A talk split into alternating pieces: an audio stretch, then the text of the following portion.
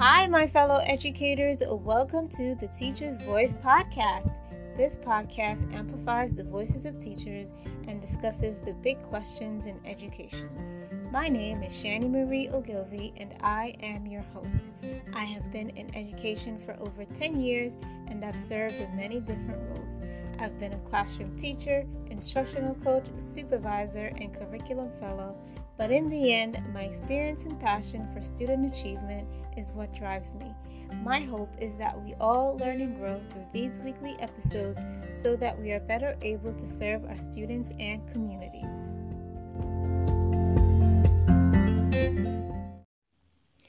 On this episode, we'll be discussing distance learning and does it really work for the K 12 student population.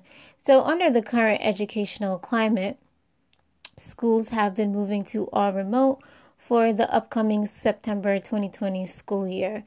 So, we're going to take a look at is distance learning advantageous? What are some of the disadvantages and advantages when comparing face to face learning to distance learning? So, when I looked into distance learning and whether it's effective or not, I found that there's not a lot of research in this area. So, according to the What Works Clearinghouse, there were 932 studies submitted to be reviewed. 35 were selected for review, which include online math courses for K to 5 and intelligent tutoring, among other things. So, only 35 studies were selected for review when looking at distance learning. Also, I found there's an art according to the article Evaluation of Evidence-Based Practices in Online Learning, a meta-analysis and review of online learning, there were no studies between the years of 1996 and 2006 comparing online learning and face to face instruction for K 12 education. So there were no studies within those years. The researchers expanded the the amount of time or the amount of years to 2008, but only a small number was found. So, when looking at this, a lot of decisions are being made to go distance learning but there is no research behind it, or not a lot of research behind it, telling us whether it's effective or not.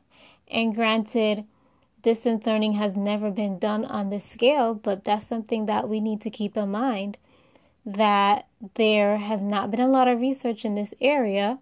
And the What Works Clearinghouse, they're actually in the process of beginning to do the re- to find research to see what's effective and what's not effective. If you haven't heard about Anchor, it's the easiest way to make a podcast. Let me explain. It's free. There's creation tools that allow you to record and edit your podcast right from your phone or computer. Anchor will distribute your podcast for you so it can be heard on Spotify, Apple Podcasts, and many more. You can make money from your podcast. Who doesn't want that? With no minimum listenership. It's everything you need to make a podcast in one place. Download the free Anchor app or go to anchor.fm to get started. Given that distance learning is the new normal in education at this point, one of the questions we need to consider is Does evidence based practices in face to face learning still hold true in K 12 online learning. So, one of the things that we need to think about is that face to face learning obviously is different from distance learning. It's a new set of criteria, it's a new part, it's a paradigm shift that we are going through in education right now. So, do those evidence based practices and face to face learning still hold true? Based on my opinion, I would think that they still hold true. However, we need to think about how teachers are going to provide those evidence evidence-based practices in an online learning environment to K-12 students, especially at the elementary level. And teachers still have to provide the same high quality instruction and curriculum in an online learning environment. They still need strong pedagogical knowledge to deliver their instruction to students in an online learning environment and that these are some of the things that need to be first and foremost when going distance learning. One of the things that we don't want to do is to throw out everything we know in face to face learning and instruction because we're in a new environment with online learning. I think that we need to keep this in mind because just because we're in a new a new environment in teaching and learning doesn't mean we need to throw everything out that we previously knew. What we have to do is we have to take what we know and adapt to the situation that we're in at this point. Finally, as teachers, we'll need to put an even more laser like focus on engagement during online learning. So, we know that engagement is a critical piece that enhances student achievement inside the classroom.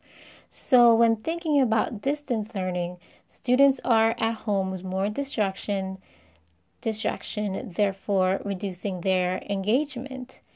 And so, we know that when student engagement goes down, student learning will also go down. And so, we need to really make sure that our engagement practices are helping students to learn online and to increase their student achievement.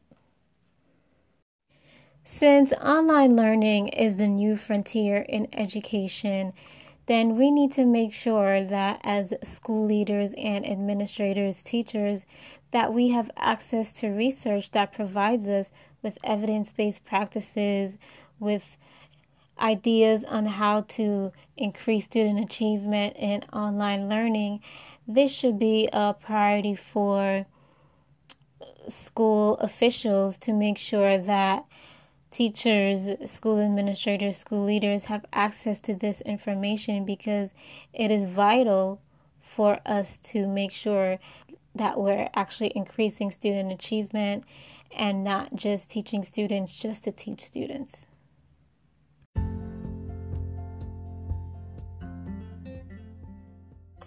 Thank you so much for listening. If you found this content helpful, please share with your colleagues and rate on your favorite podcast app. Until next time, happy learning and growing.